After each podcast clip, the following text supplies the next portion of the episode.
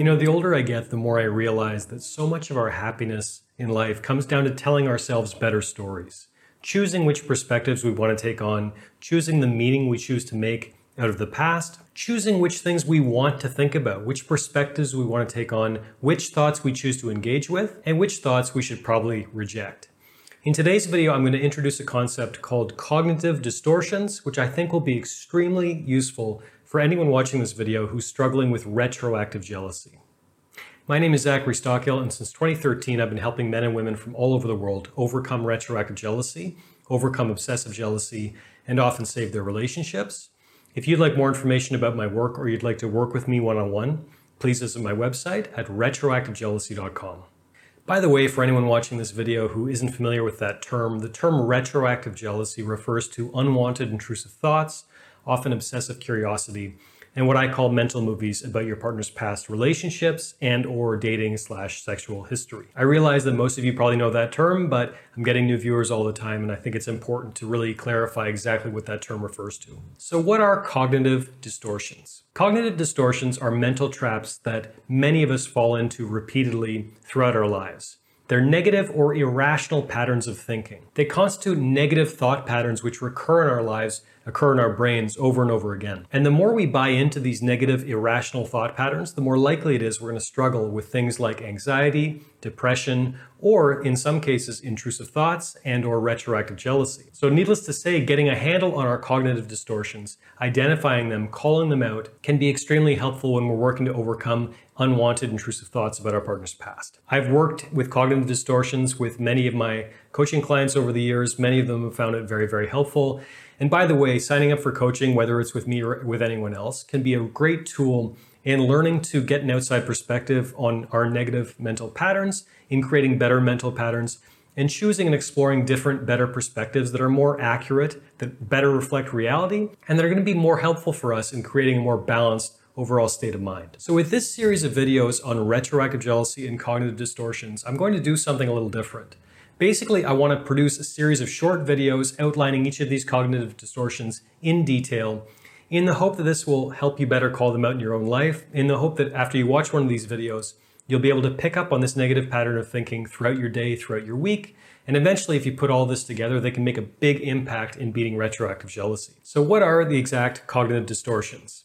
This is a concept that comes from cognitive behavioral therapy, and in general, there's some variation here, but most people agree, or at least most therapists agree, that there's roughly 10 categories of cognitive distortions. I'm going to list them here in a moment. So, the 10 categories of cognitive distortions all or nothing thinking, overgeneralization, mental filters, discounting the positive, jumping to conclusions, magnification, emotional reasoning, should statements, labeling, and personalization and blame. So I'm going to go through all of these cognitive distortions in detail over the coming weeks. But today we're starting with number one, which is called all or nothing thinking. You can think of all or nothing thinking kind of like black or white thinking, saying things are either good or bad, positive or negative, he's a saint or he's completely irredeemable, that kind of thing where you don't even necessarily always realize it, but in a way you're separating people or events or whatever into one or two sort of black or white categories. For example, let's say you're approaching some work project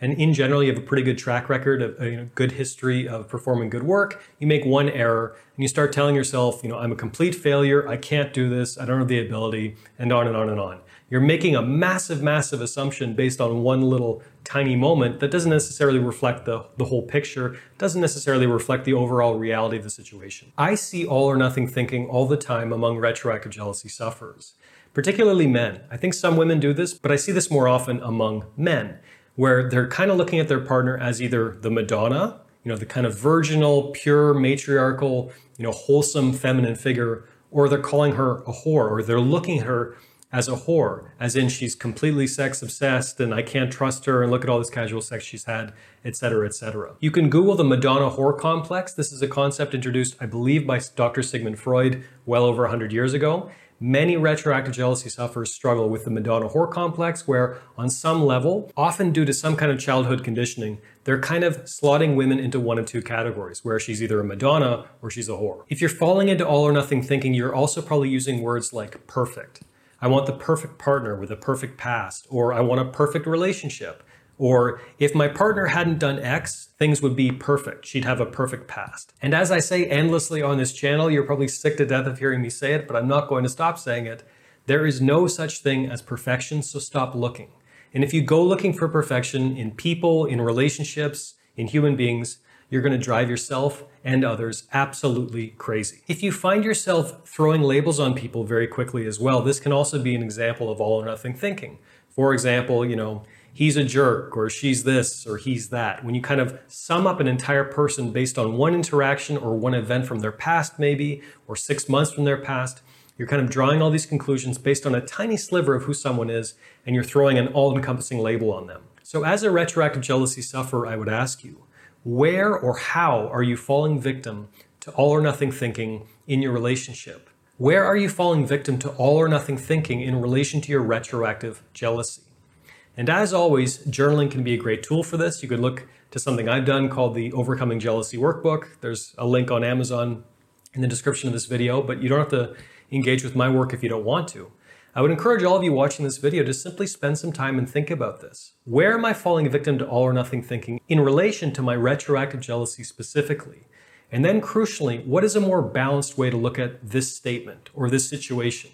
What is a better assumption that I could or should be making? What is a better thought that I can replace this counterproductive, irrational thought with?